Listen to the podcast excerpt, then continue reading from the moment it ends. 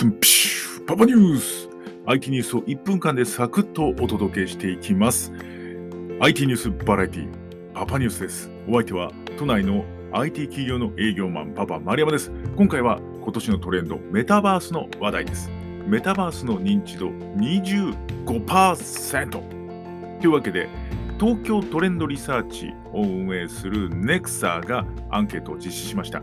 今年トレンドのこのメタバースどれぐらい知ってますかというアンケートを取ったところ知名度はおよそ25%でした。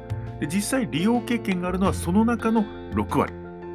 つまり知っている人は4分の14分の1の中で実際に使ったことがある人が60%ということなんですね。だから、まあ、まだまだまだまだこれからっていう形ですね。